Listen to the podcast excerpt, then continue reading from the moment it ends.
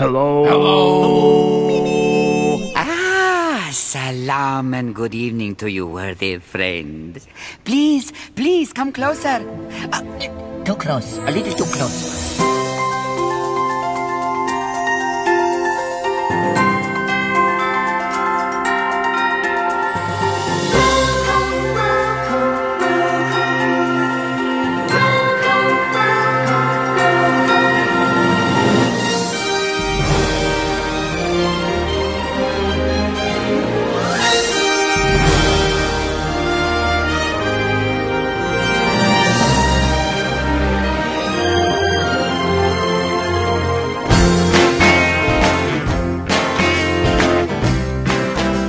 Hello and welcome to another edition of the Disney Brit Radio Show. Thank you again for joining us. It's episode 183, and joining me, as always, is the crew. Hello, Gareth. How are you? Hi, Adam. I'm great, thank you. Jolly good. How and? John's here as well. I'm, I'm good, thank you. I'll, I'll talk about that in a minute. Uh, John, are you there? I'm here. He sounds reasonably happy as well.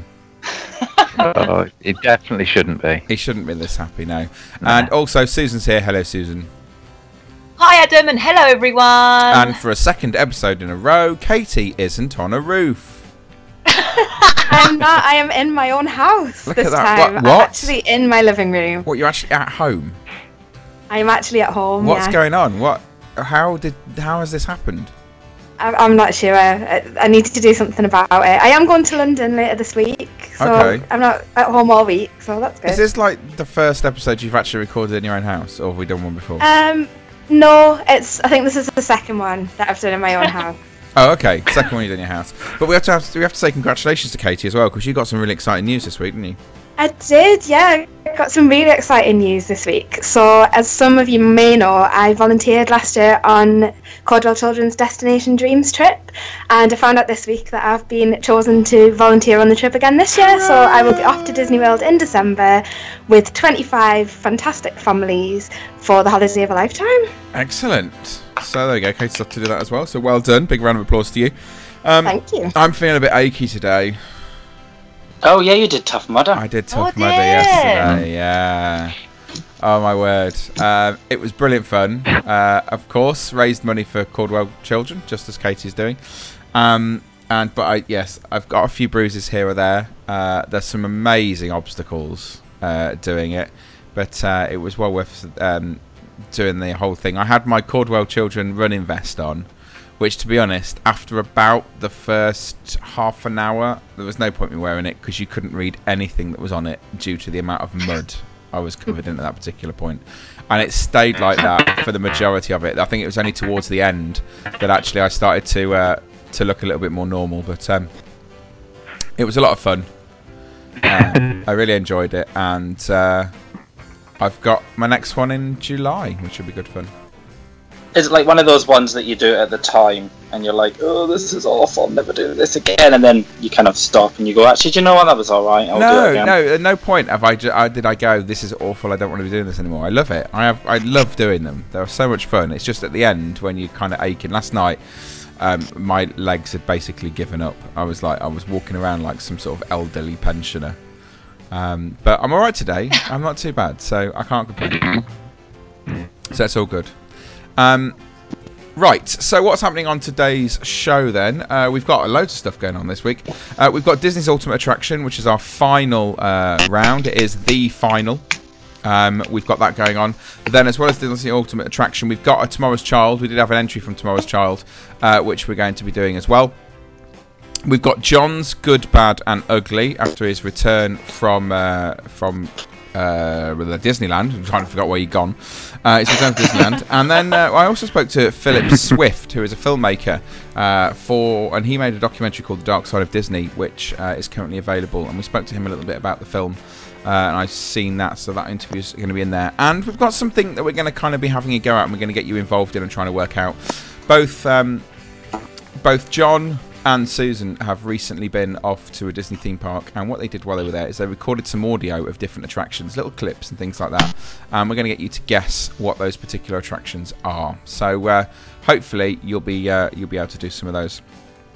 So I suppose it start off with it is time for for the very last time, can't believe it's for the very last time, Disney's ultimate attraction. Here it is.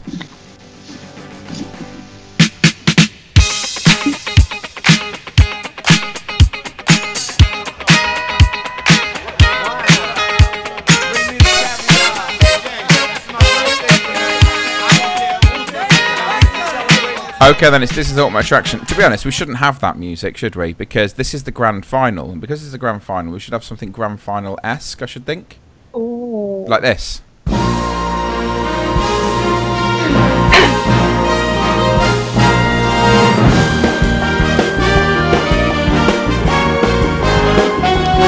Welcome to. Gentlemen, the chairman of the Imagination Institute, Dr. Nigel Channing. There you go. Nigel Channing's uh, hosted it, so um, there we go. It is the final of Disney's Ultimate Attraction. We have two attractions that are going to be battling it out against each other, and uh, on I can honestly say I don't think I've ever known it to be closer than what it currently is. It's ridiculously close. Uh, as to what's going to happen with these two attractions. So, just to remind you all, the final is between the Haunted Mansion and the Tower of Terror. I can tell you now, it is thi- it is so close that however we vote, I think is going to win it. Okay, so depending on, but I'm not going to tell you who exactly, but I just know. I can tell you now. I think whichever way we vote may just win it. So, who's going to start us off on the final round of um, this? John, start us off. What are you going to go for? I'm not sure if John can hear me. Okay, I'll tell you what. I'm going to start this off because uh, I'm not sure John can hear me at this moment in time. So I think it's quite obvious which one I will be going for. If I was to choose between um, Haunted Mansion and Tower of Terror, it's going to be Haunted Mansion every time for me. And the reason it's going to be Haunted Mansion every time for me is because it is my all-time favourite Disney attraction. I like the Tower of Terror. I do like it, uh, but the problem is, is Haunted Mansion is from inspired by an attraction that was created by, uh, or uh, inspired by a attraction that Dis- Walt Disney came up with himself, which was the Museum of the Weird, and it's kind of Haunted Mansion came out of that. It was kind of designed by some of the original Imagineers, and as much as I like Tower of Terror, my newfound love for Tower of Terror, I don't think it's ever going to beat my love for Haunted Mansion. Um, I love the story. I love the whole ride idea. I, just everything. So for me, without a shadow of a doubt, it's got to be Haunted Mansion. Um, John, are you there? I'm here. Right. So go on then. What are you going for? Haunted Mansion or Tower of Terror? I am going for the Haunted Mansion. Okay. It's an absolute classic. Yeah. Um, while I was gutted that it knocked Splash Mountain out, and obviously I would have gone for Splash Mountain. Yeah. Um, it's if I had to choose between the two, it's got to be the Haunted Mansion.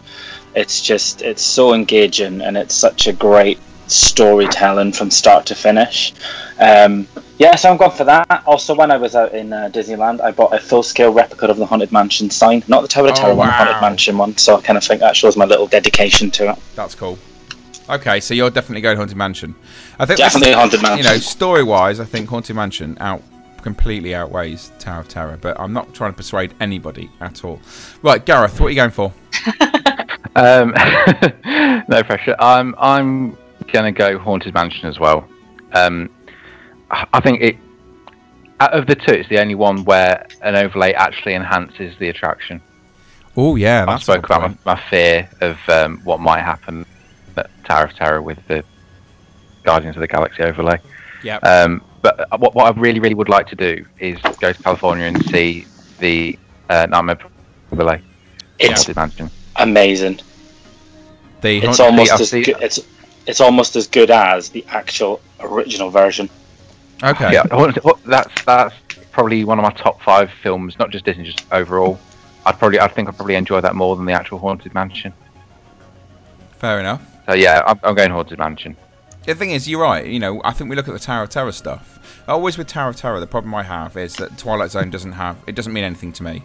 If it wasn't such a thrilling, thrilling attraction, then I think I wouldn't.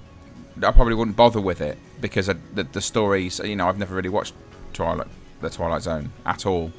Um, but um, Haunted Mansion for me, it's the whole, it's the, how immersive it is, and it's the whole story, and it's the history of it as well, which to me makes it an ultimate attraction because of its it being the history rather than it being just a thrill ride. Right, over to the girls then, Susan. Right. See, the thing I think what we haven't also covered on each of these rides, and what I love about these rides as well, is that the cast members within the rides as well. Yes, how they put. The, their sort of characters within the rides down to. Um, uh, That's the haunted mansion Right. saying there's space for one more ghost. yeah, Uh, yeah, and there's like, please fill up the dead air, fill up the dead space, please. Like, it's that is it's hilarious. And in the Tower of Terror, where well, the cast member I had when I went there recently, he well as the doors were closing, you just saw his face kind of like looking quite creepy, and even then was Yeah. quite. I just love how even the cast members sort of like get involved with the ride as well. It's like I don't think most other sort of rides within Disney have that compared to those two rides, um, enough, which yeah. adds really good thrill. But I think just going straight, quick, sort of thinking. I'm, I'm sorry, guys. I'm going with Tower of Terror. Okay. Katie.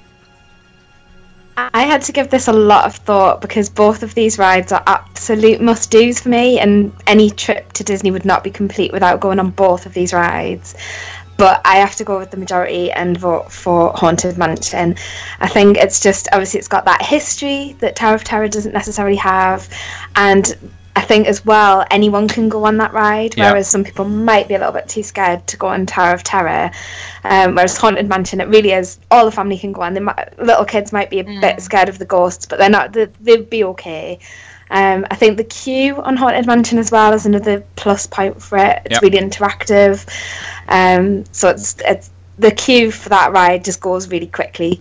Um, you don't feel like you're waiting at all, and No, the that's stretching true. room's so iconic. I just think it, it has to be Haunted Mansion mainly out of those Right. two.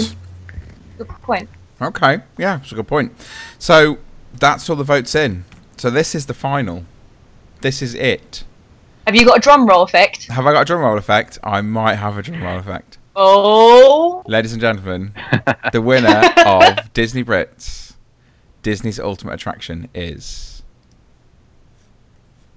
is is coming.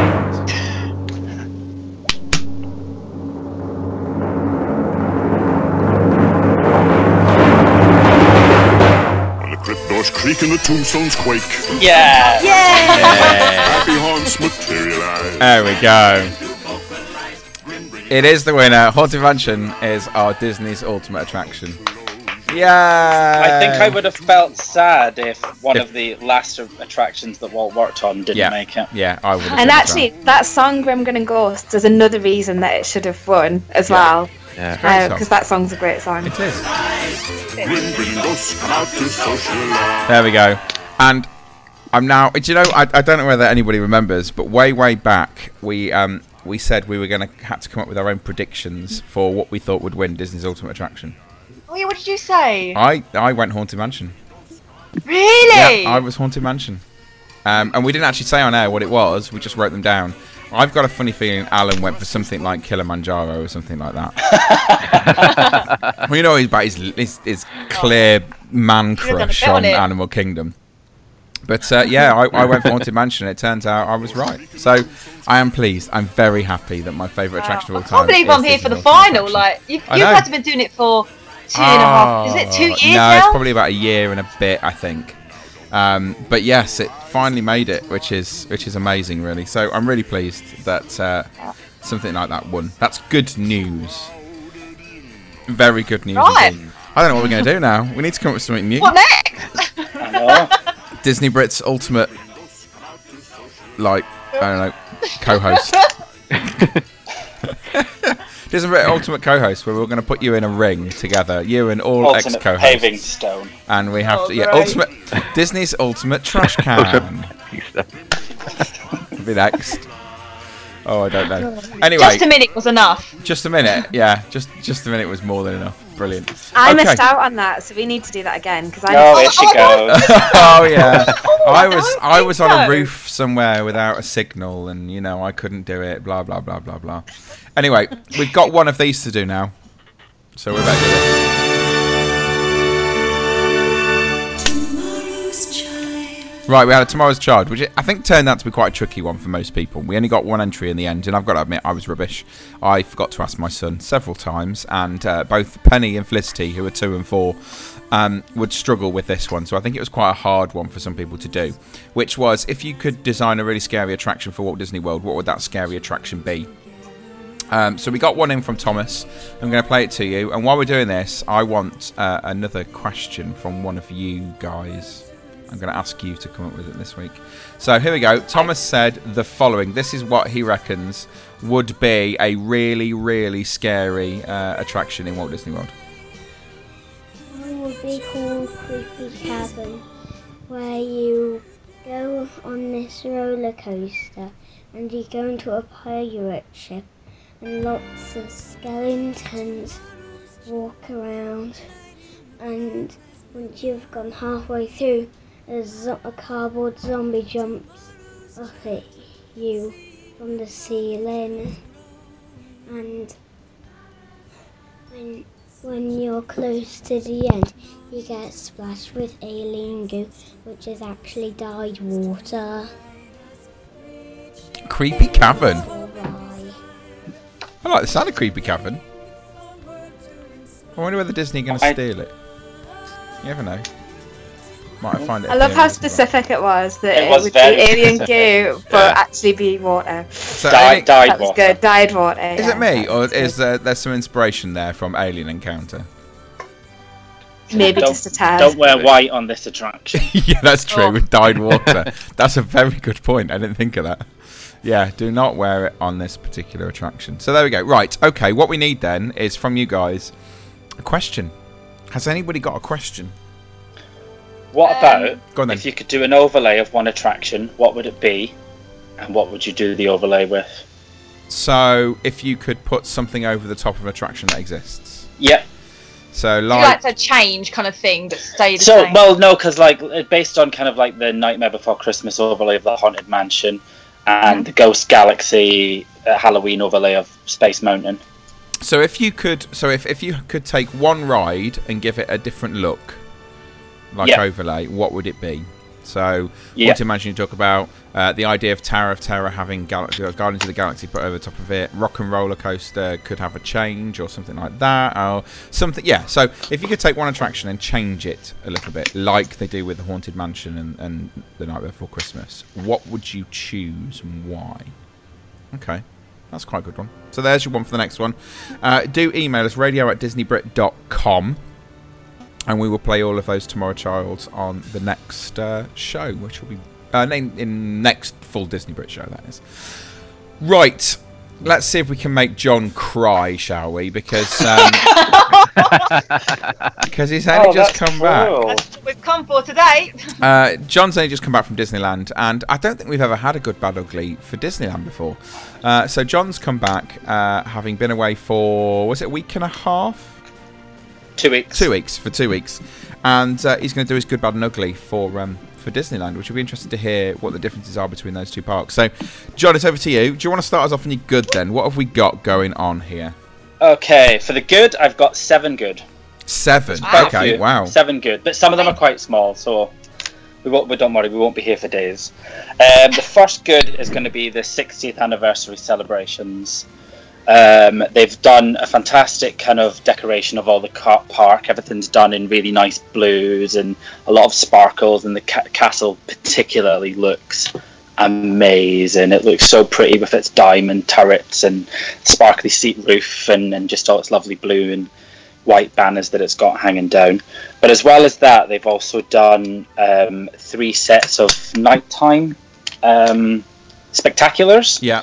So they already had World of Color there, um, and they've overlaid that with World of Color Celebrate, which is um, like a celebration of the history of Mickey Mouse, Disneyland, and then kind of Walt itself, Walt himself. Sorry.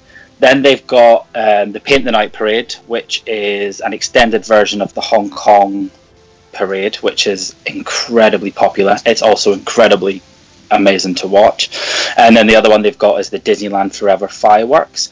Um, of the of the three, I think the Disneyland fireworks is the weakest, um, and that's only because it really doesn't have anything to do with Disneyland or Walt. It's just kind of a history of the movies, and I think they've kind of missed a little bit of a beat there. But what they've done is they've taken the concept of Disney Dreams from Disneyland Paris. So they've got the fireworks and they've got all those fantastic um, projections. But instead of just projecting them onto the castle, they project them onto every building on Main Street as well. So it doesn't matter where you're standing, you're right in the middle of it. And that was pretty, pretty special. Um, also, if you stay in the Disneyland Hotel, which I will mention later, um, they have a television station on the TVs, and you can, if you have a view of the park, you can watch the fireworks as they play with the same audio soundtrack, um, which was pretty cool.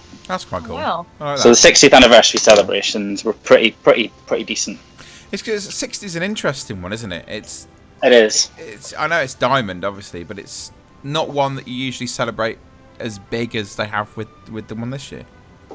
No, no. Well, I, uh, I went to the 50th one um, as well, and they, they, they really put the stops out for that. They opened new attractions, and yeah, I would get that. they, they painted loads of stuff gold, um, and they added 50 hidden Mickeys to all attractions.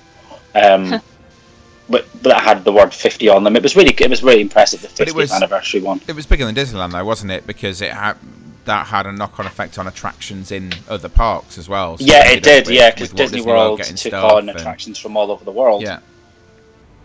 So yeah, some of which are still there, and some of which are now going. gone.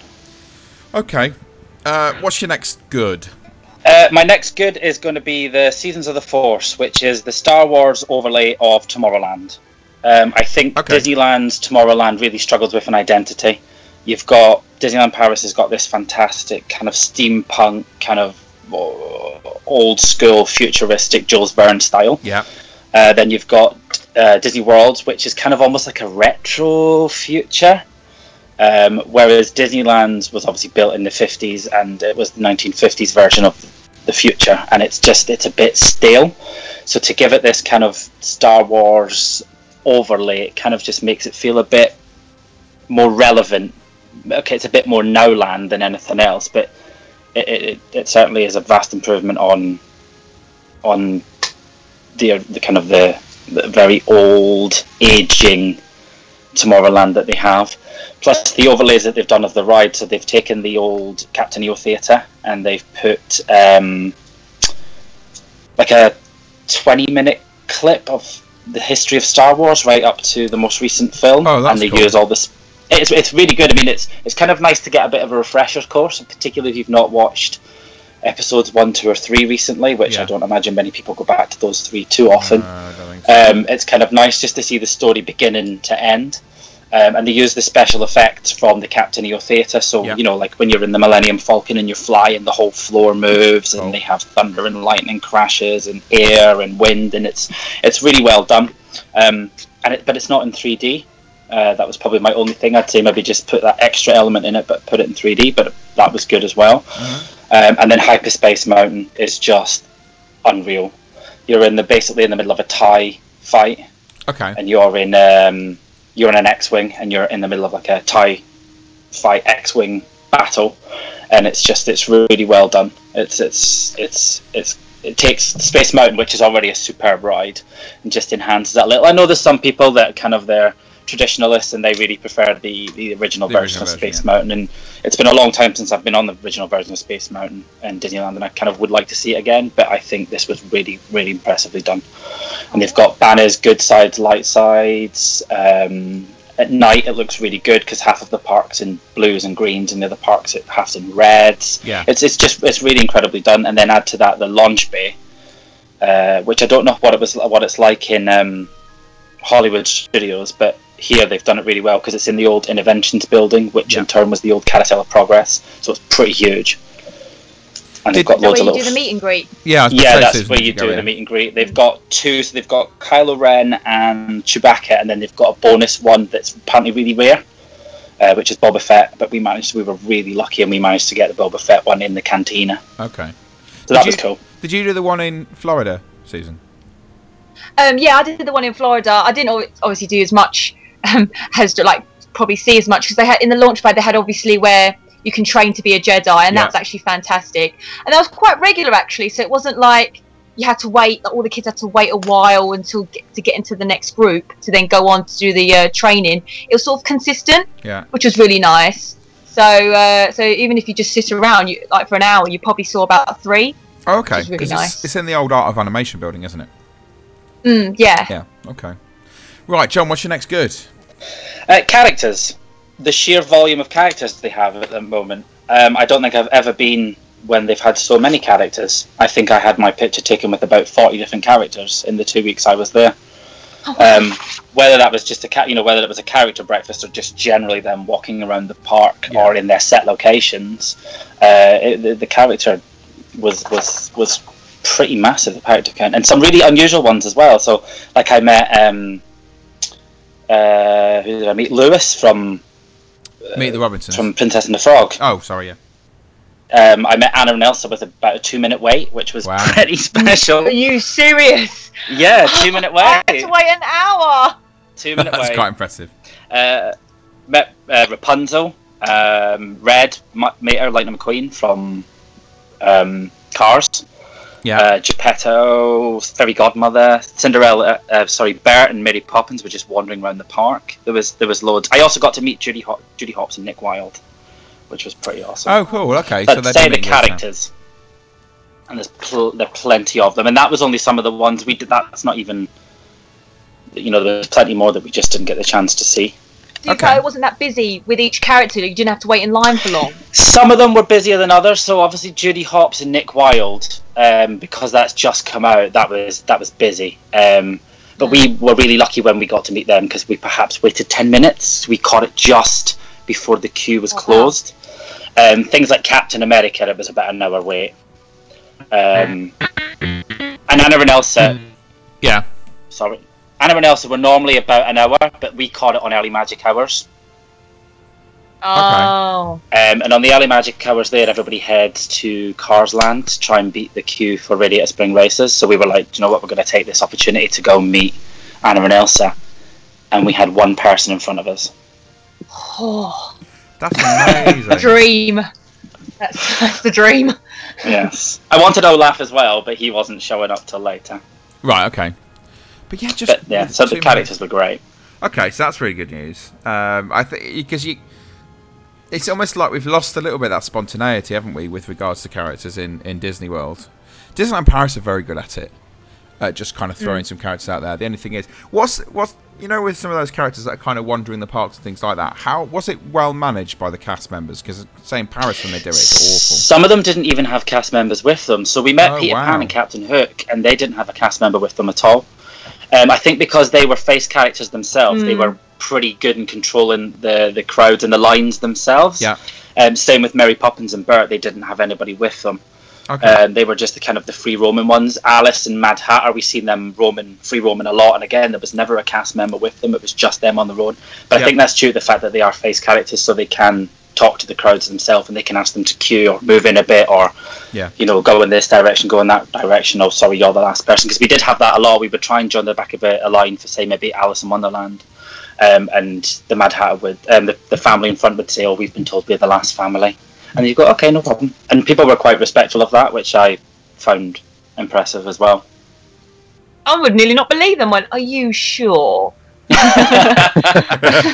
only because it's, odd it's only because it did happen to us as well. When we Mm. met Peter Pan, we were told we were the last family that we were I guess, okay. accepting of it. Fair enough. Okay. Um, So that was good. What else you got then? Are we, what we on? Is that the fourth? That was the on number four. Okay. Uh, the Disneyland Hotel, which is obviously the original Disneyland Hotel. Uh, we stayed there for the last three nights of our of our holiday, um, and I sent you guys some pictures. Um, Yeah. and I just I've never stayed anywhere like it. It was it was unreal. Um, the, from the, the many hidden Mickeys, some of which I didn't even see till the last day. Um, like the the Mickey Mouse's hands holding the lamps in the bathroom, and he's embedded in the carpets, and he was in the bedding, and he was in he was on the curtains, he was on the bathroom tiles, he was on the, the taps and the faucets. He was just it was everywhere. Plus, um, we had we were lucky enough to have the fireworks up our view of the park, so we could watch the fireworks from the room at night. Uh, but the pièce de resistance has to be the headboards. The headboards above the beds was this huge hand carved wooden castle, this Sleeping Beauty castle, Yeah. that when you pressed a button on the lamp by the bed, it was called the Goodnight Kiss, um, and it did a kind of fiber optic fireworks above the castle and played um, "A Dream Is a Wish Your Heart Makes" from Cinderella. So I was really impressed by that. I was really impressed by all the Disney hotels in general. Um, I've stayed in Disney hotels in Florida and Paris, um, but these these kind of really knocked my socks off. They really did.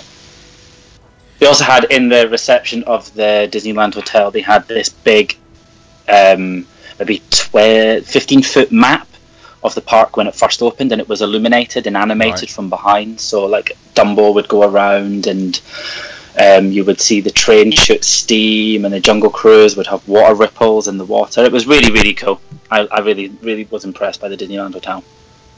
Okay. Wow. I've, s- I'd, I'd love to stay in one of the signature hotels. It's, it's like I suppose what's the Disneyland? Is it contemporary kind of Disneyland's version? Does sound pretty awesome. Yeah, it does sound amazing.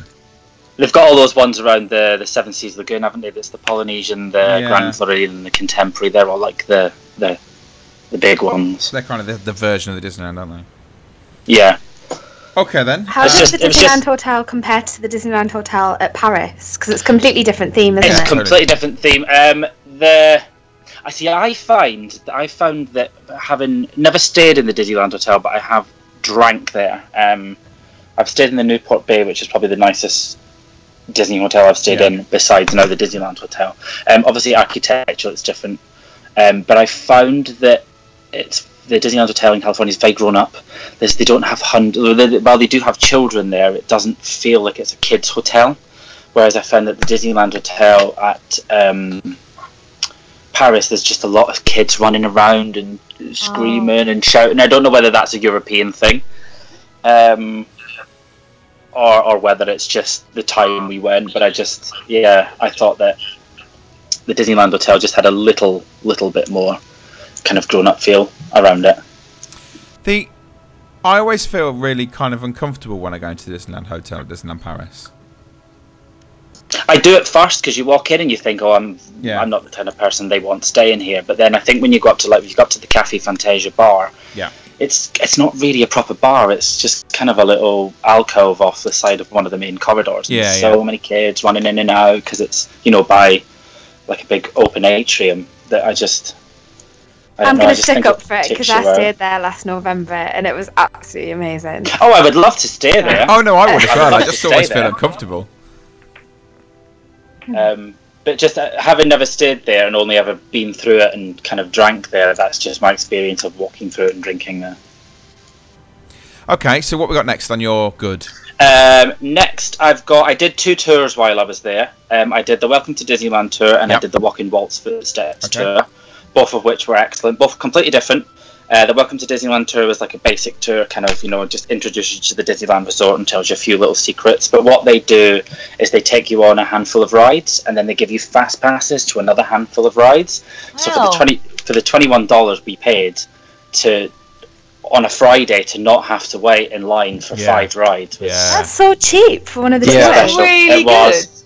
Compared Plus to you like got- the Walt Disney World ones, that's that's ridiculous. Yeah, mean, this this was a cheap one. Um, plus, you got like a pin, a special pin at the end of it, a Disneyland pin that was had the Mickey and Minnie dressed as the plaids, the you know, in the kind of the tour guide outfits. Yeah, that's Oh, yeah. So, which alone is probably worth about twelve dollars. So it was that was really good. Um, and then the other one we did, which was the Walk in Walt's Footsteps. So Yeah. it was the history of Disneyland, obviously based on the way Walt built it. So Yeah. it didn't take you into like Toontown or Critter Country because they just didn't exist when Walt was there. Um, it took you down Main Street, told you a couple of little tiddy tidbits, stories about the castle and the lands, and them not opening Tomorrowland the day it opened, um, and Fantasyland having to be closed because there was a gas leak. So you got to hear all the horror stories of Disneyland the day it opened. Right. Um, but then what I'd say was the highlight of that was that we got to go into something called the Disney Dream Suite. So Ah, imagine yes. the the the Cinderella suite in Florida. Yeah. It's the same principle, only this one was originally designed because Walt has an apartment above the fireplace in Disneyland. Yeah. Um, and he would normally have people come to stay, and it's not very big. It's only about, I think she told us it was only something ridiculous, like 150 square feet, so it's only tiny.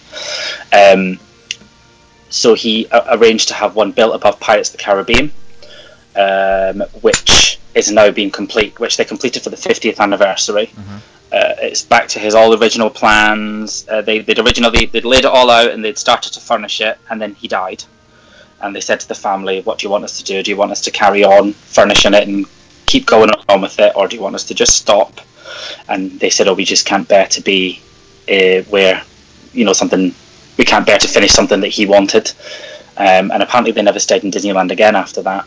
Wow. But they finished it, and we went into it, and it's out of this world. Each room is themed to a different land, Yeah. or one of the original lands. Yeah. So the bedroom is Adventureland. Um, big four poster beds, big massive dark wood bureaus, um, and then they've got in every room they have what's called a goodnight kiss. Okay. So you press the just like the, the Disneyland hotel. So you Yeah. press a button and Ah, something yes, sorry. special happens in each Oh, room. that's awesome. So in in that room they play like music, the score from the Jungle Book. Yeah. And then mermaids appear on a picture, and it plays like jungle sounds, and stars appear in the sky, and then the like trees appear on the walls. It's just really That's impressive. Is there one where the train goes round? There's a train. Yeah, that's the the second bed. That was the master bedroom. In the second bedroom, which has two massive, massive beds, you press the goodnight kiss, and a train goes all the way around Oh, the roof of the of the room. Okay. Um, and then each little bit that it goes by is animated, so it goes by like a replica of the sailing ship Columbia, and then that starts to rock uh, Oh, as if it's on the boat, and then it'll go by like a little cowboy and Indian scene, and they'll shoot, and it's it's just it, it was so impressive. It was Wow. really impressive. okay. That was I think we paid for that one. We paid ninety dollars for that one, It's still worth um, it though, isn't which is a little bit more expensive, but we got food on that one. Okay. Um, Oh. And we got again, we got a pin as well. We got the walk in Walt's pin that you only get um, when you do the tour, which is the um, picture of him on the outside, and then you open it like a book, and then the inside it's his Disneyland dedication speech. Wow. Cool. You know, the to all who come to this happy Yeah. place, welcome one. Brilliant. That. So Okay. I'd say definitely, definitely try and hook yourself up on one of the. If One you've those never been to Disneyland, do the walk and walk. Do the Welcome to Disneyland tour. Okay. Fab. is there a waiting list for that? Or because I'm surprised for it to be so good price, there's not a waiting list. The walk-in, the walk-in waltz. We were trying to book it for our la- for the last day of our holiday, um, and they only had one space left, and there was three of us. So we checked a few other days, and they didn't have anything. And then my uh, my goddaughter, who I went with, said, "Should we try tomorrow?" And we were like, "Okay, let's try tomorrow." And the woman was like, "Yeah, we've got four spaces available for tomorrow." So we're a- just like, "Okay, newer- we'll take it." It's a newer tour, isn't it? So I'm not surprised it's still popular. It's um I think Oh, we went new. in a bit of a lull as well. We went Yeah. because we went while we were there. We had um, May the Fourth, Cinco de Mayo, Oh, wow. Mother's Day, the Tinkerbell Half Marathon, and we where we did the tour and kind of that middle bit between all of that. Okay. Right. What's your next good then? My next good is the uh, the number of attractions plus the standard of them. They're um, they're all really well maintained, considering how many there is. I believe there is actual more physical rides, as in rides that you sit on and move around on in Disneyland, than there is in the whole of Walt Disney World. Wow. Not attractions, that's rides. Things on like rides. Space Mountain, Big Yeah. Thunder Mountain, things that you actually sit on. I mean, you consider it such a small small space Yeah. to have that number of attractions and have them all Wow. working really well and have them all kind of proper up to date. Yeah. It's just it's pretty impressive, especially when you consider that some of them are big technical marvels like Indiana Jones and Radiator Springs Racers. You know, these are real high technical rides, Yeah. and the, the the fact that they've the standard of them is just amazing. Some of the best rides I've probably been on. I think the only exception to that rule would be um, what's it called at, at Universal? The Harry Uh, Potter one. Oh, uh, the Forbidden Journey. Forbidden Journey. Forbidden Journey. Yeah, I think that's the only exception to the rule. Um, I think this just the, the standard of the rides here just knocks socks off them all. Wow. Okay. Is that your last good? Have you got one more? Ma, I've got one more, and that is DCA's Disneyland California Adventures 1.5 billion dollar makeover success. Having seen it before the makeover and having seen it afterwards, it Yeah. just shows you that sometimes you have to spend money to make money. And I think in the case of this, it, it it definitely benefited massively from the money they spent on it. Um, and I think that there's many parks around the world that could definitely take a little leaf out of this book because Disneyland California is probably up there with with some of the best Disney parks. Maybe not quite Tokyo Disney Sea, but definitely up there with with some of the best. Fair enough. Okay. Right, we've gone from the good stuff then. So on to the bad stuff. What we got? Bad. It's pretty minor, but it's really annoying. They don't the security. So the security itself is, is is spot on. It's pretty excellent. They've got metal detectors, which they pick people at random. The one thing that annoyed me the most is that they don't have a guests with no bags line. Oh. So yeah, I know. Wow. Okay. So you've got to stand behind all those people in their buggies and their trams and their backpacks with their seven children and enough snacks in there to feed a small country. and having, e- having each individual pocket searched while you're sitting there going, I don't have a bag, I don't have a bag, I don't have a bag. Um, and it really kind of annoyed me because it's such an easy thing to fix. Um, but they just they just still haven't done it. And Okay. Is it's it because been the flow of people's less? No, because the flow of people is getting. It's, it's definitely that's one of the busiest times I've ever been. Right. Um, there was never really a kind of a down. There was, you know, there was days where it was quieter, but there was never really a down period. Um, so I don't know what. I don't know what. I don't know why. Were there a Like lot of people going in a- without bags? A lot. Of, yeah, you can see a lot of people Yeah. going in without bags. It's, I mean, to be fair, it's mostly gentlemen um, or annual pass holders who are literally just come to watch the paint the night parade or watch the fireworks or just come to have a quick go on Splash Mountain and then go home. Um, yeah, I found it really annoying. What was good though was the when we stayed in the Disneyland hotel. Anybody anybody that's a stays in the Disney hotel has their own private entrance um, to California Adventure, which can save you loads of time. But you still have to go through security there, and again, still no guests without bags line. Okay. So that's one. What's the other bad?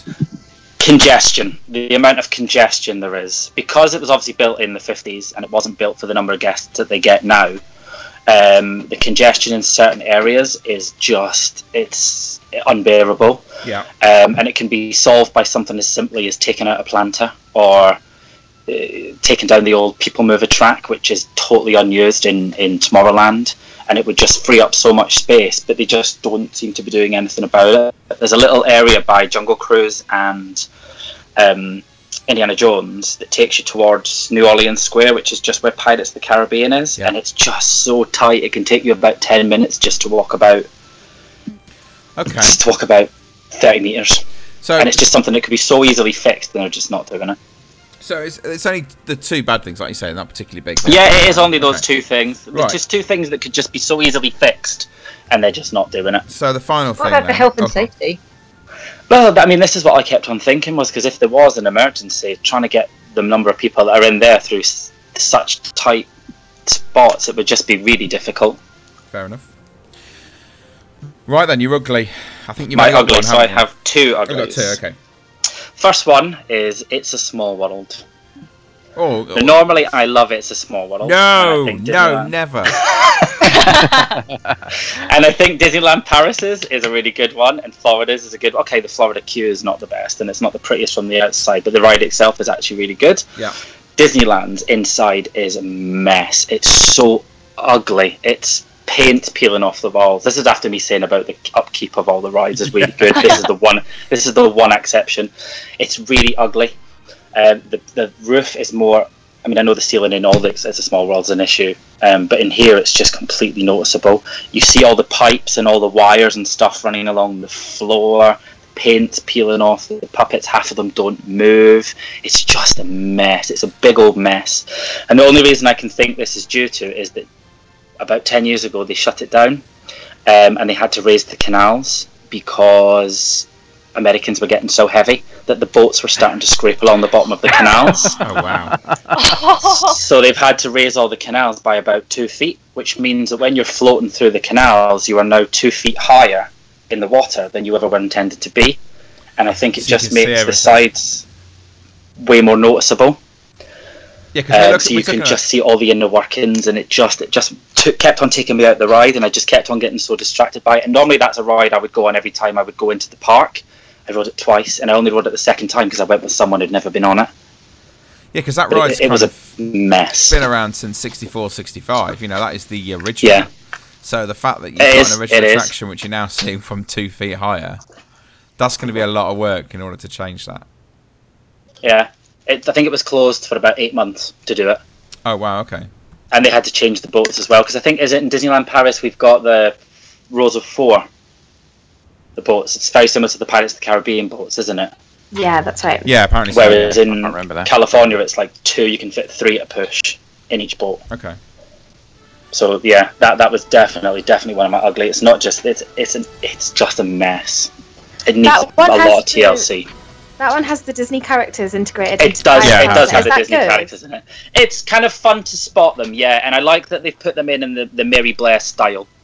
Um, I know there was a lot of people that were a bit annoyed uh, when they went in, but they're, they're, they are done in the traditional "It's a Small World" style. Right. Okay. um, and that bit's fun. So kind of I found that what I did most of the time was when I got distracted by the state of it, I would try and spot the characters to try and kind of Calm distract yourself myself down. it is. Bring yourself back into the, the. Disney bubble. yes, Okay. exactly. All right, there we go. So thank you very much. That's your good bad Oakland. Sounds like you've had a really good trip, and actually most of the stuff that you kind of saw was was not particularly horrendous, and you're ugly as Small World, which no one should ever go on anyway, so it's not a problem. I have one, one more ugly. ride. You got one more ugly. Sorry, yes, you have. Go on. One more ugly, yeah. And it's construction versus ride closures. Okay. They've got a lot of construction going on there at the moment because of um, Star Wars Land. Yeah. Um, and it's shut down a lot of rides. Oh, Okay. um, and a lot of attractions. So it shut down the railway, the Mark Twain, the sailing ship Columbia, Tom Sawyer's Island, uh, Fantasmic. But not only is it shut those down, but Disney are still shut down. They shut down Autopia and Jungle Cruise while I was there, and Pirates of the Caribbean while I was there. I think to have such massive attractions closing down at the same time that you've got you know X amount of other attractions closed down, but still increase your ticket prices, I think is a bit a bit. I thought it was a bit nasty. A bit. I think it's a bit a bit. What's the word I'm looking for? It's just a bit rude. I think it's a bit unfair. You've got you know it's 120 dollars on a peak day to go to Disneyland, and Yeah. you know to have such a you know I'd say seven eight percent of the attractions closed. It's, I think it's a lot to ask for. In that case, thank you I go to find Hollywood Studios. For, like, especially like Um, Jungle Cruise and Pirates of Caribbean. Jungle Cruise was closed. Jungle Cruise reopened while I was there, um, but it was closed from Christmas, so it was closed for five months. Um, Wow. And um, they told me that the railway will not be reopened until May next year. So that's almost It's 18 months time, of closure. Yeah. It's a long time for John, what what were they doing on Jungle Cruise to shut it down for five months? They so they were just updating some of the animatronics, but they were fixing the loading. So they've now got underwater, um, uh, like an underwater something or other that holds the boats more stable than them having to keep um, hand doing it by hand. You know, by throwing the ropes over and holding Yeah, the boats in the station by hand. They fixed the station.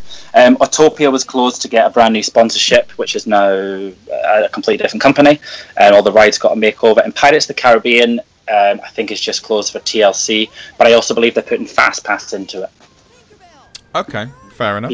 Be- because the it's a really it's always really busy. There's always about a thirty minute wait for Right. Pirates. Well, if you're complaining about attraction closures due to construction, don't go to Hollywood Studios anytime in the next five years. I shan't be. I definitely not, shan't not be. a good idea. Okay, right. Well, thank you very much. Um, it sounds like yeah, it sounds like you had a really good trip. I'm jealous. I did. I'm Overall, jealous. I mean, overall, the, the bad and the ugly weren't enough for me to. No, they're, they're nothing major, are they? Which is good. So it's- you don't want anything that's so bad or so ugly that it ruins your trip. No, exactly, and nothing was so bad or so ugly that it ruined Which is good. And talking about uh, things that might ruin your trip or things that you try and do that's a little bit different, um, we spoke to, I spoke to a man named Philip Swift. He's a filmmaker and he was involved in creating a, uh, a documentary called The Dark Side of Disney. I was able to talk to him and uh, this is what he had to say. I say, and then it doesn't work. You watch. We want to welcome a special guest to the show this week, and it is a gentleman by the name of Philip Swift, who um, is a filmmaker. Uh, it's not we don't have filmmakers on very often, and not only that, but a filmmaker who loves Disney, and he's going to explain a little bit more about the project that he's been involved in. So, hello, Philip. Hi, Adam. How are you? I'm I'm good. I'm not too bad at all, uh, indeed. The sun is shining, which is very unusual for Britain at this time of year. uh, and you are in New York, I believe. I am, and the sun is also shining here. It's a, it's a pretty decent little day. Look at that. That's pretty good going. So, um, So yeah, they've just got this little film that you've been uh, been creating. Do you, before we start that, do you want to explain a little bit about about yourself, about your background, and, and how you come to make uh, the film that you have? Sure. The uh, short of it is that I um, grew up in Ohio. It's a little, uh, you know, state here in the in the United States, and um, I grew up in a city called Akron, uh, just south of Cleveland, and um, it was a it was a good little little childhood, I would say. Uh, nothing bad to really complain about. Uh, and every year, um, pretty much every single year, my mom. Uh, I was raised by my just my mom. My, my dad had passed away before I was born, and so it was my mom and my grandmother actually and every year we would take uh, a trip down to Florida to go to Walt Disney World. We went literally, I think, every year for the first probably 20 years of my life. Um, and it was just something we did every single year. Sometimes we'd squeeze in like two uh, if there was like a special, you know, holiday, Christmas kind of thing going on. Um, and it was just our, our trip, our, our normal like you know family trip every year, and we had a, a really good time doing it. And even as I got it to be like a jaded teenager, I still was into it, and I would look at it from different angles and start to absorb it from, in different ways. Um, and then, uh, and I'd always been fascinated with filmmaking. Um, and around the age of 13, I started making my own movies with my friends with a you know crappy video camera. Uh, and in my 20s, I kind of shifted away from making like goofy narrative films to more kind of, I guess you could say, serious documentaries. Um, and my first feature was about the town of uh, Celebration, Florida, which is the town that the Disney Corporation built inside of Walt Disney World in the southwest corner of the, the property. There's uh, a town there now that about 10,000 people live in. Um, and I have questions about the town that no one could answer, specifically after a, a, a, murder occurred in the town. A guy was bludgeoned with an axe and then strangled with his own shoelaces. Um, and I had a lot of questions about this town and you know why how this this place that was built by the architects of the happiest place on earth how it got to this point. Uh, and so I literally just went down and spent time, uh, talked to the residents, talked to you know business um, owners and local the, the, local high school and everything, uh, and made a film out of that. Uh, and that turned into um, a decent old documentary uh, that then got me kind of hooked into this examining Disney kind of niche. That then I decided instead of like looking at celebration, I kind of turned the camera back try to examine why I, uh, not only myself, but specifically my mom had such a, a fascination with, with Disney and the Disney parks. Uh, and that's sort of where the, the birth of the dark side of Disney, um, I,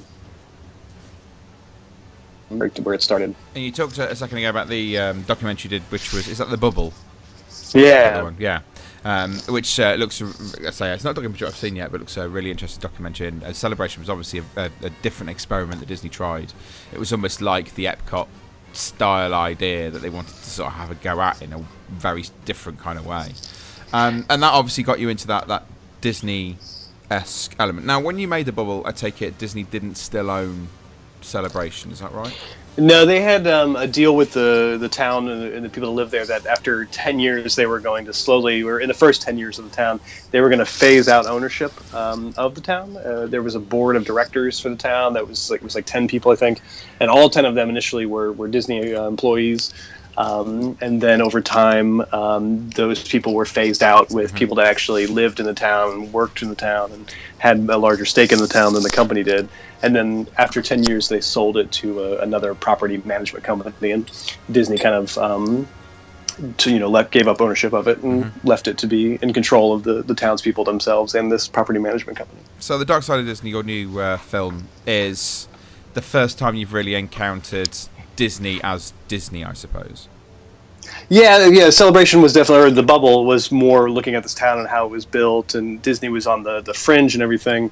Um, but yeah, Dark Side of Disney is definitely the first time that I've really directly looked at um, Disney and their their you know larger uh, influence on on society and culture. Okay, so uh, let's talk a little bit about Dark Side of Disney then.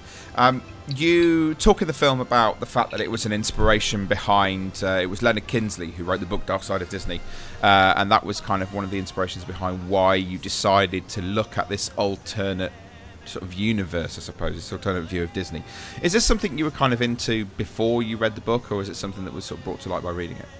Uh, I was always into like kind of how everything worked. When you go to the, any of those parks, like you start to like, you, as a little kid, you're just wowed by the majesty of it. Hmm. Uh, but then you get a little older and you start to think, okay, well, how do they do that? Like how how am I really tricked into this uh, you know fantasy world? And um, what's going on behind the scenes, and that was always something that specifically what's going on behind the scenes was always something that intrigued me. Um, and when I was done with the the bubble, uh, I had um, I was looking for alternative ways to kind of market the film, like who could I talk to to kind of get the word out about it. And I had read Leonard's book, which also titled The Dark Side of Disney. And I emailed him and said, "Hey, you know, I think you'd enjoy this movie. It kind of falls in line with what your book's about." Uh, and then he enjoyed the film, and we kind of just for about a year had a back and forth email conversation, just sharing you know links about weird Disney stuff and talking about it. And then I, I came up with the idea of sort of at first I came up with the idea of ad- adapting his book, looking at it as like a, a series of challenges almost. Can, can we achieve what Yeah. he does? And for your listeners who don't know, the book is is a travel guide that looks at how to have fun at the park from a more adult perspective. So it's like where to drink at the park, where to have sex at the park, where to like uh, do many other illicit activities in the park. Um, but then when I started thinking about that as a film, I, I was doing a little research on YouTube, and there's all these people on YouTube that do that stuff all the time. Like, you know, I'm going to go smoke this blunt uh, and then get on Space Mountain, or um, and then it's just kind of like it's fun to see, but then it's you know it's kind of an empty thing. You watch it and then you move on.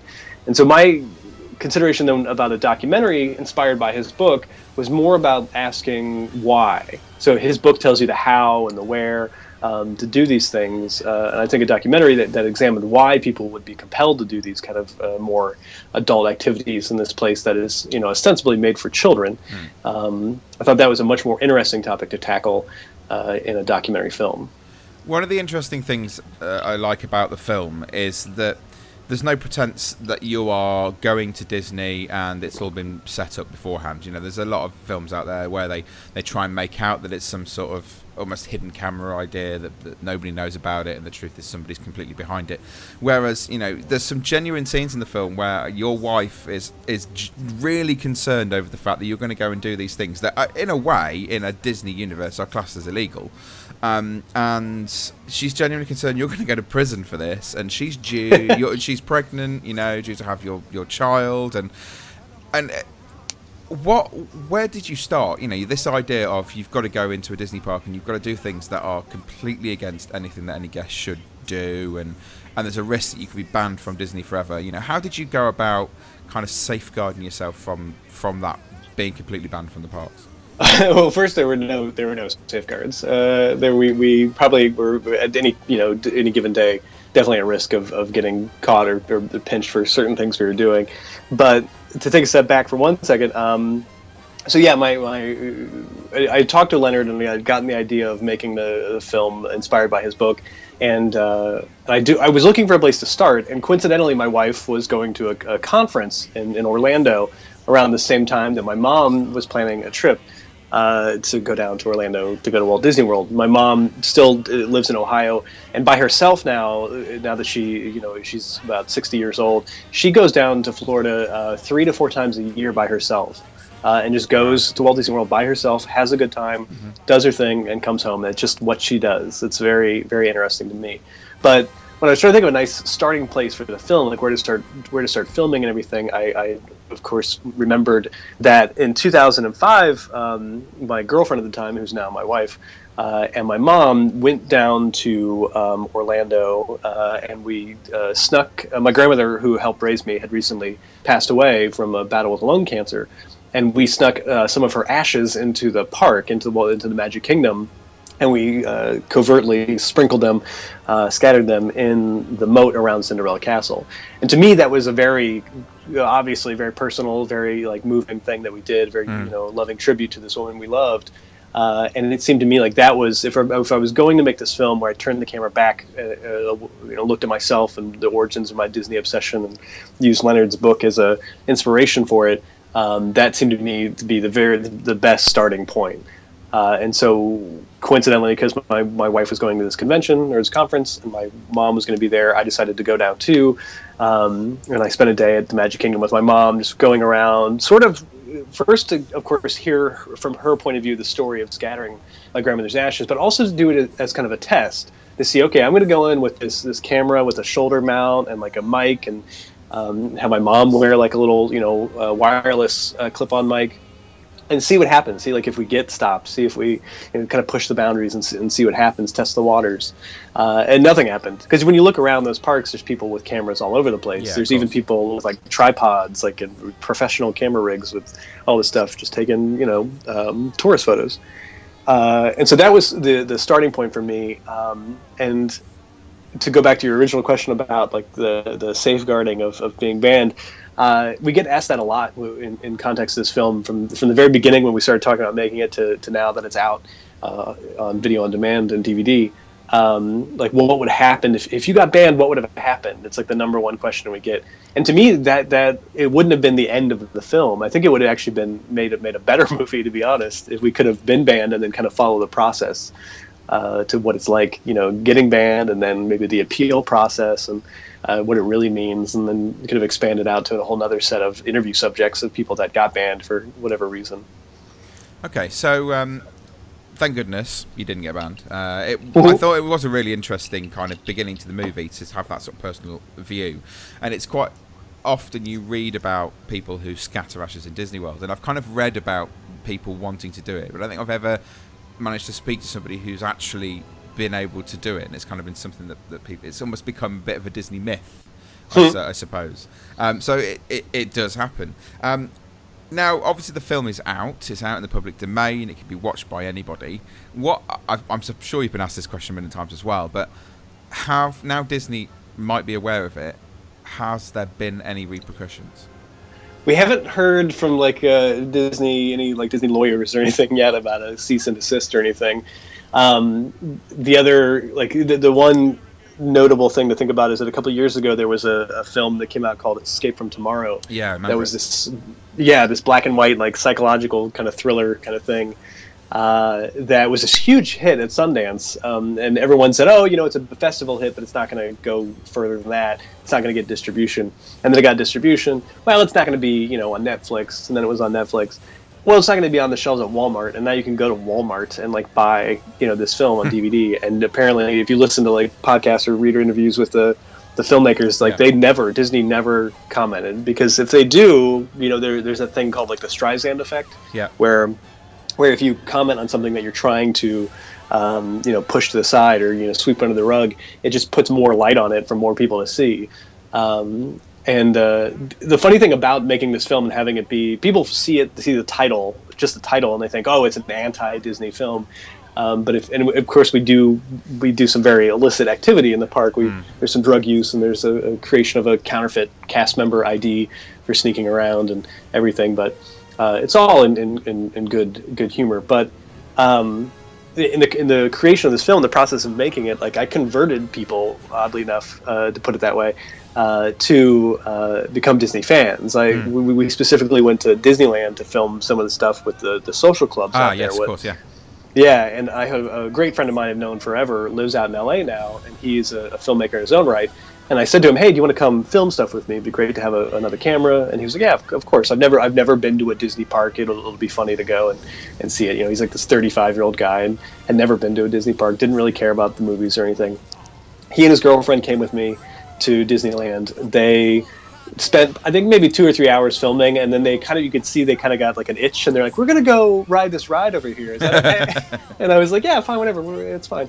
And then I couldn't find them for the rest of the day because they were running around having a blast, and then they left. I think that day they they like signed up to get their annual passes and Oh wow. everything, and since then they've they've gone back. They go back all the time. It's like an hour drive for them to Yeah.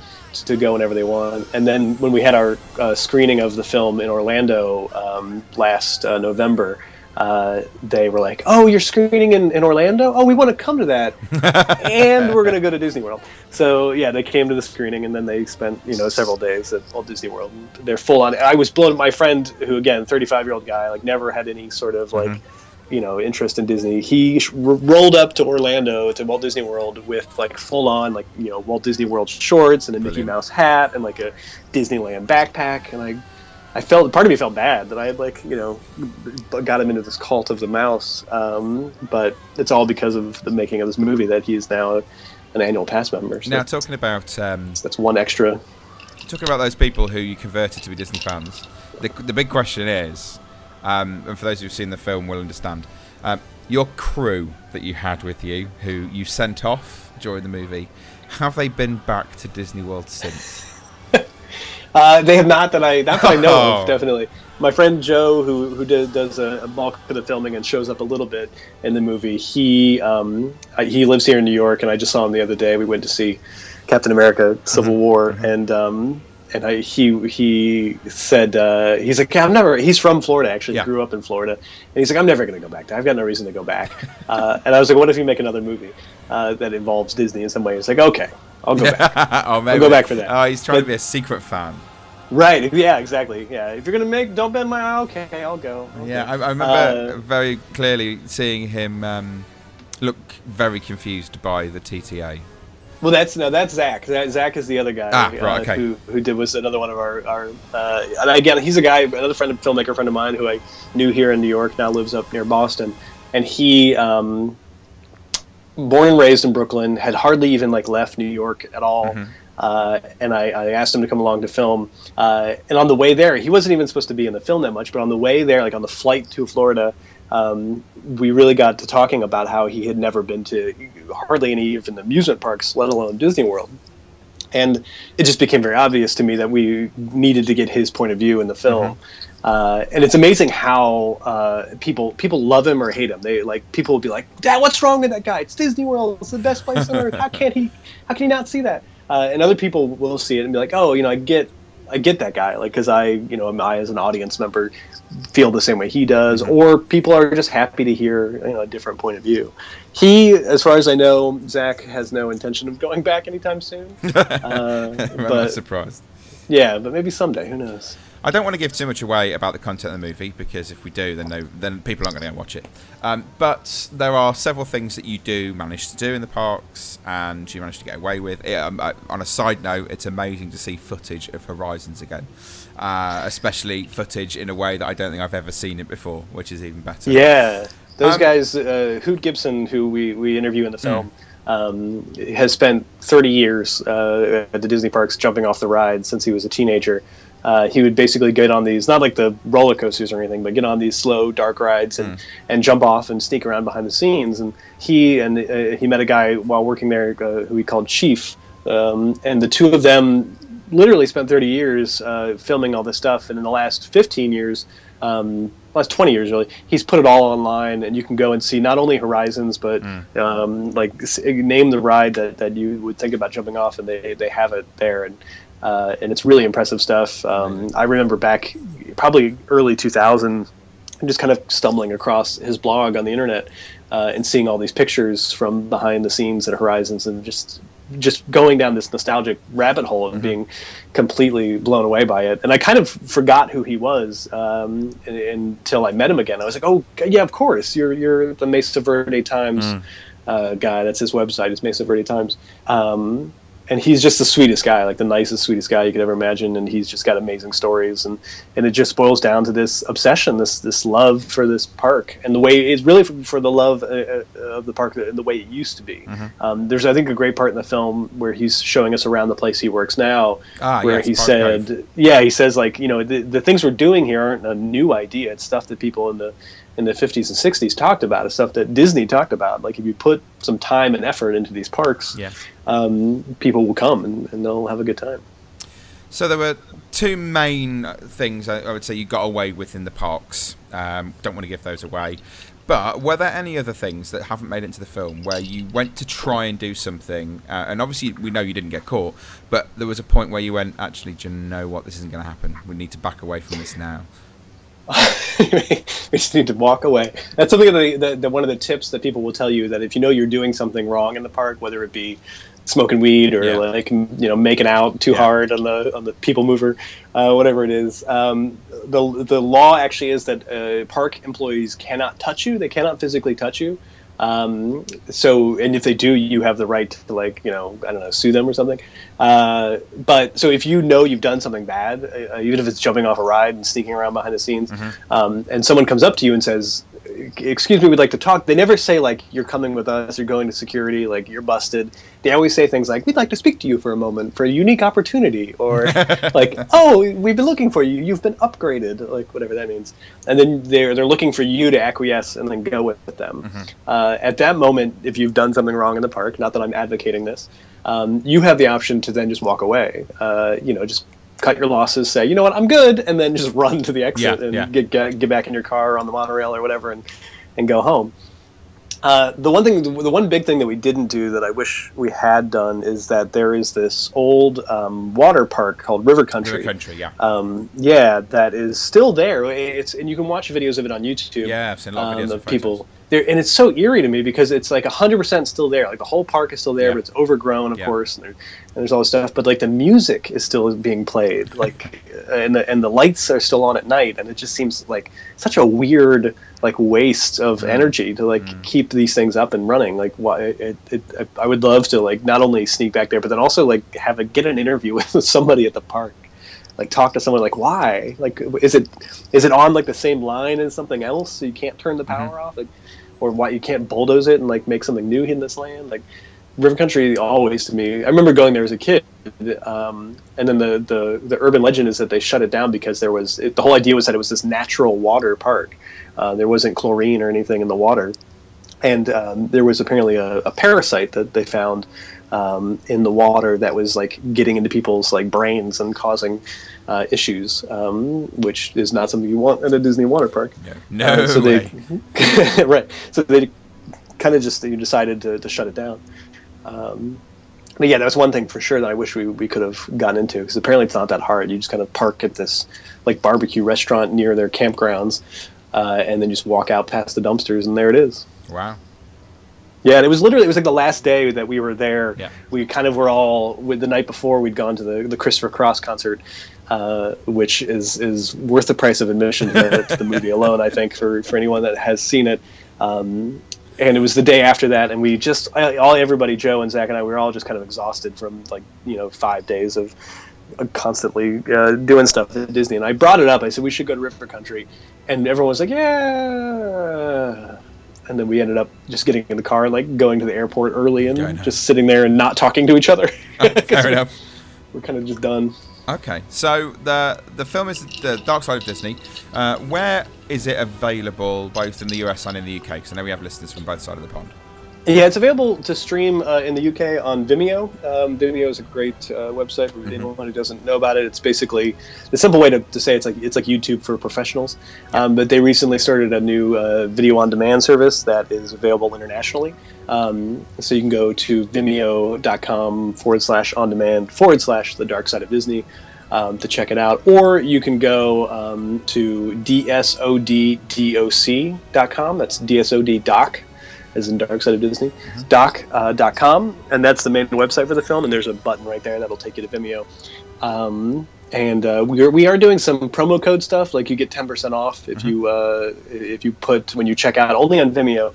Uh, if you check out, you put in the word drunk or you put in the word Walt Life.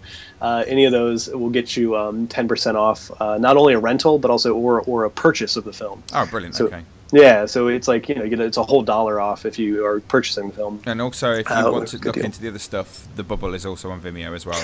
Yeah, the Bubble's on Vimeo, available uh, internationally. Um, they- they're both also available uh, on DVD through um, the Bubble's available on uh, thebubbledocumentary.com and at dsoddoc.com. We have three different versions of the DVD for sale. There's like a basic $10 version that has the movie and some trailers on it. For 15 you can get one um, that comes with a downloadable soundtrack, features uh, 25 songs uh, made by my friend Gabe Schrey, who uh, is a great musician who does music for all my movies.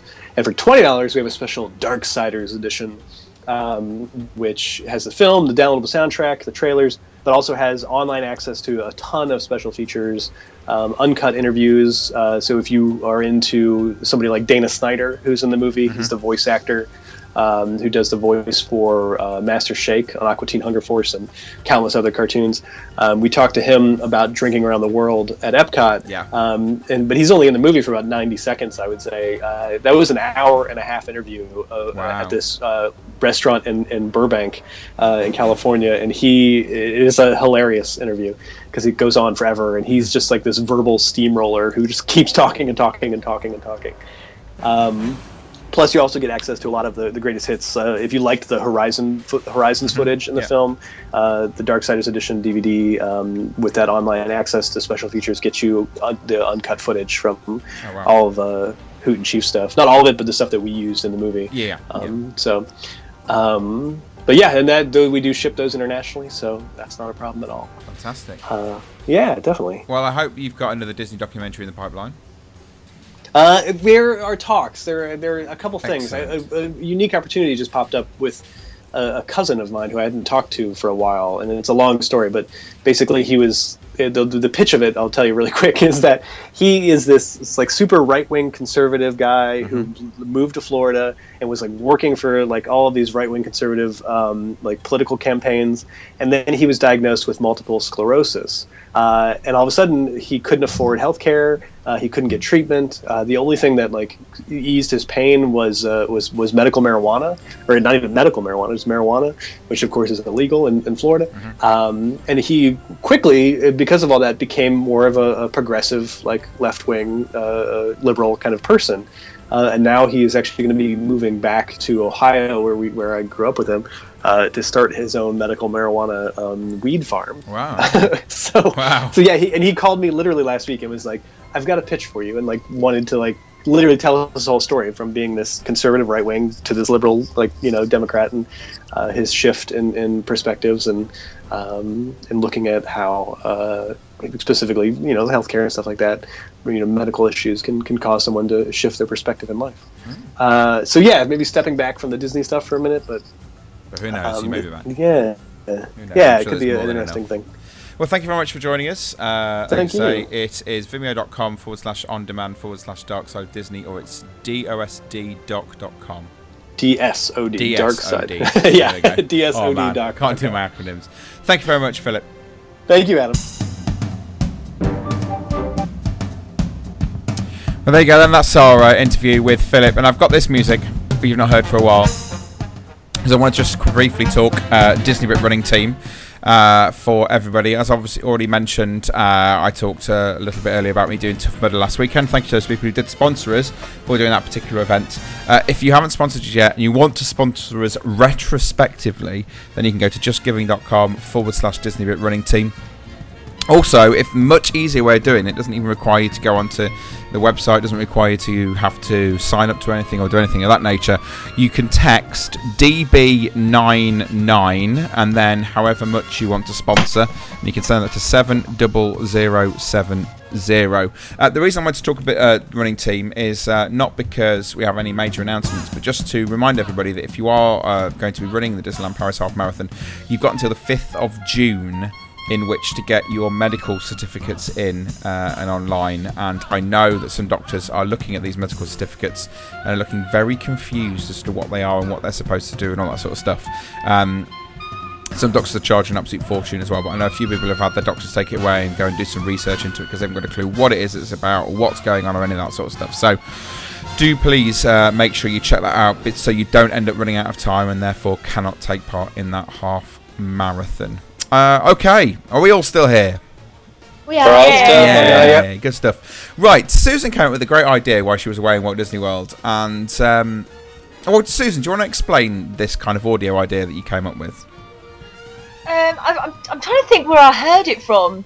I think it was like um X um it's not X- XFM it's X Radio Radio X Yeah. where the it was trying to I think it was um I think it was uh one of the presenters were saying guess what I'm eating and it just had audio of him eating a biscuit Right. and I was thinking oh that'd be really good to do something for like that in Disney I went well I can't really do that for food I was like should I do it for rides so I was thinking, right, how am I? So how would I do this? And I just thought, let's just record it on my phone. And I know there's there's loads of rides in Disney, so I'll be able to have a sort of a multiple different audio for creating something that the listeners can sort of like guess, or I was even thinking even you guys can guess of what rides I'm on because there's some like because some have really good theme tune, background music, and that sort of like give it away, but then some are quite hard. Okay. So I thought it'd be quite nice little game. So uh, we've got some audio that uh, Susan's done for us. I have no idea what it is. None of the team have any idea what it is.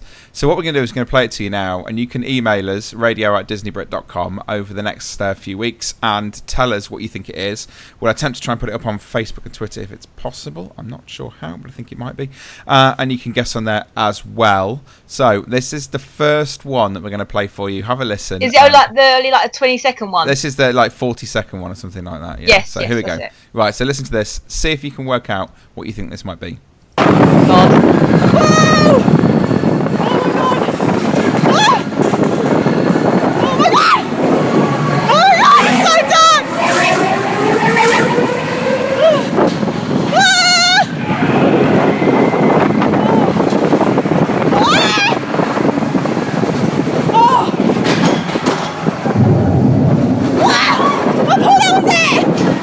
Oh, I've worked out what it is. You're on a Spanish roof with Katie, aren't you? You can hear it. You can hear. You can hear the wind. Okay, so that's it. I'm going to play once more. Right. you sound absolutely petrified. Here we go. Listen once more.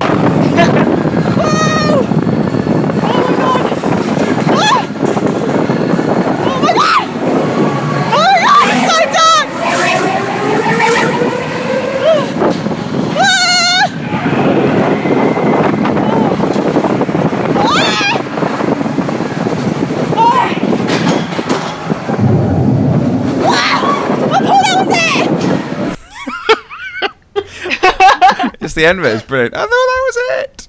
Okay, so that is the uh, the audio, and we want you to send us an email radio at disneybrit.com. Let us know what attraction you think that is. Right, it's time for this because it is the end of the show. Thank you very much for joining us once again. Thank you, John. Thank you very much. Thank you, Gareth. I'm sad now. You are sad now. Thank you, Gareth. I'm sad now. Thank you, Adam. Thank you, Katie. Thanks. And thank you, Susan. Oh, thank you, and apologies for all that screaming. You'll be pleased to know this is the end. Okay, there's no more. this is the end.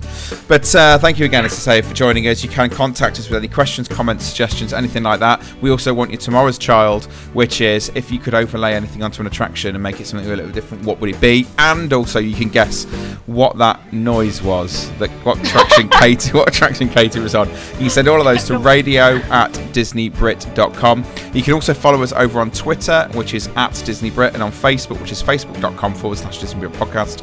And if you want to join the Disney Brit running team, it's facebook.com forward slash groups forward slash Disney Brit running team if you want to join us for that half marathon. Of course, don't forget you can also sponsor us for everything that we've been doing. It's justgiving.com forward slash Disney Brit running team. Or you can send a text DB99, the amount you want to sponsor, and then send that to 70070. Um, I think that's everything. I'm trying to think if I've missed anything. I don't think I have. We'll be back in two weeks' time with a Disney Brit bite size, and then in two weeks after that with a full show.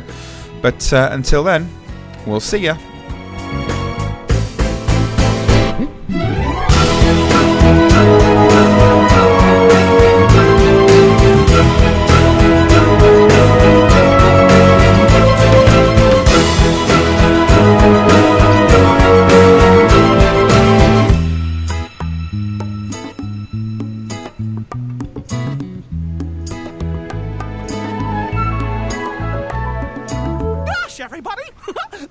Gosh,